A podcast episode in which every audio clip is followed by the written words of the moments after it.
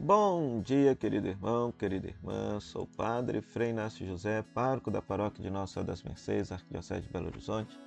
Seja bem-vindo a mais esta vivência do Passo da Pastoral da Sobriedade. Hoje nós estamos vivenciando o nono passo da espiritualidade do programa de Vida Nova.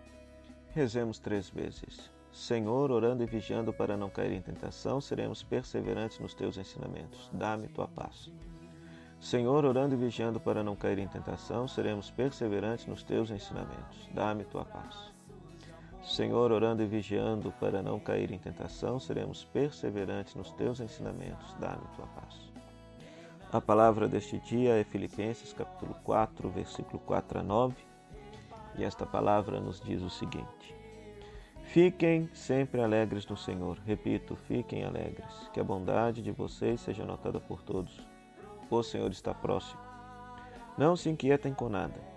Apresentem a Deus todas as necessidades de vocês através da oração e da súplica em ação de graças. Então a paz de Deus, que ultrapassa toda compreensão, guardará em Jesus Cristo os vossos corações e os pensamentos vossos.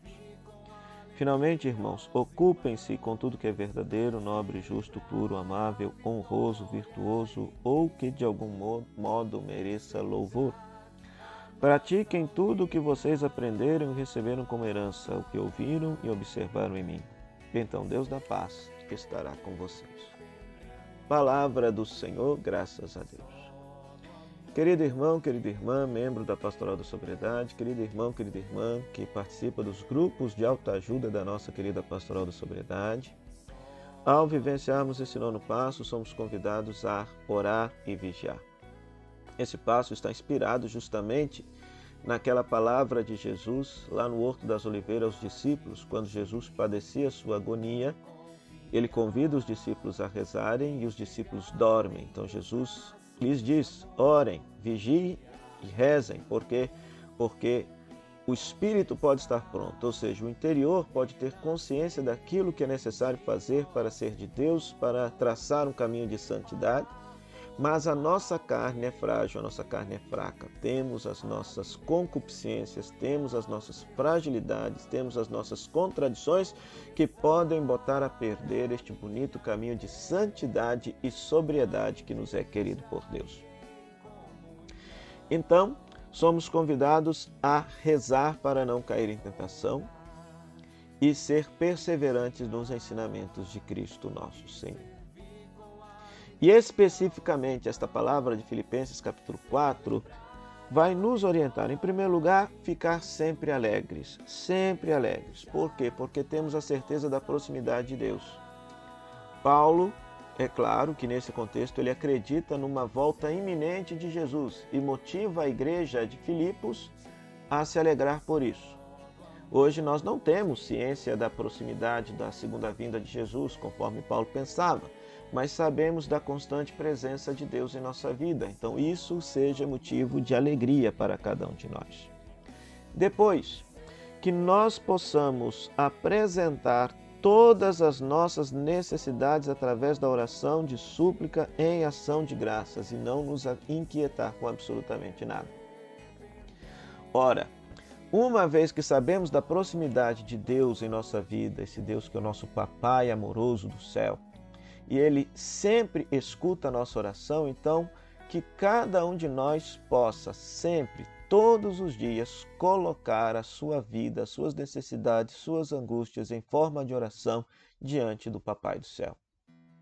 Não estou dizendo que ele haverá de escutar tudo aquilo que a gente pedir, porque a gente muitas vezes pensa, pede a Deus algo ruim pensando que fosse alguma coisa boa. Então por isso que ele não nos atende. Por isso que ele não nos atende muitas vezes a nossa prece, a nossa oração. Mas que a gente possa rezar, na, na rezar nesse, nesse espírito cristão, porque rezar é entregar com confiança a nossa vida nas mãos do Papai do céu. E aí, nós haveremos de experimentar a paz de Deus em nossa vida, conforme o que a palavra de Deus nos diz. E enquanto isso, devemos nos ocupar só com coisas boas. Paulo vai dizer: aquilo que é verdadeiro, nobre, justo, puro, amável, honroso, virtuoso ou que mereça louvor.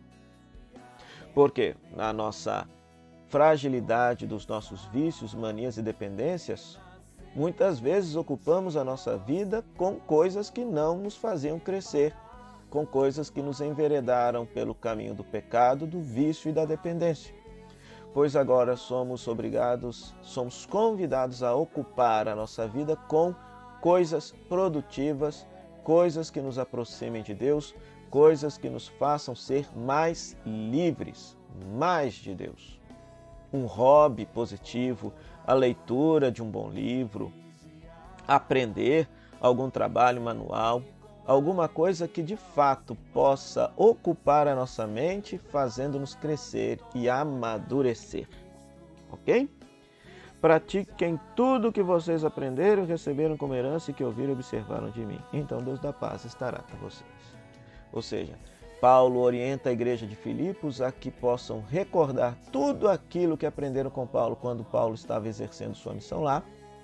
Então, para nós, nós vamos aprender aquilo que Paulo ensinou lendo as cartas dele, pois ali está já, é, atitudes concretas, conselhos concretos que Paulo fornece às igrejas por ele fundadas e que você também possa recordar pessoas que foram boas referências na sua vida, que deram bons exemplos na sua vida e você possa se inspirar na vida dessas pessoas e com certeza você haverá de crescer na virtude, na bondade, na liberdade, sobretudo na sobriedade. Então, meu querido irmão, minha querida irmã, que você coloque sua vida em oração diante de Deus todos os dias e que você possa vigiar a sua conduta a fim de você gastar o seu tempo apenas com coisas que lhe façam crescer e não com coisas que lhe façam debandar para uma vida de perdição, de pecado, de vício e de dependência.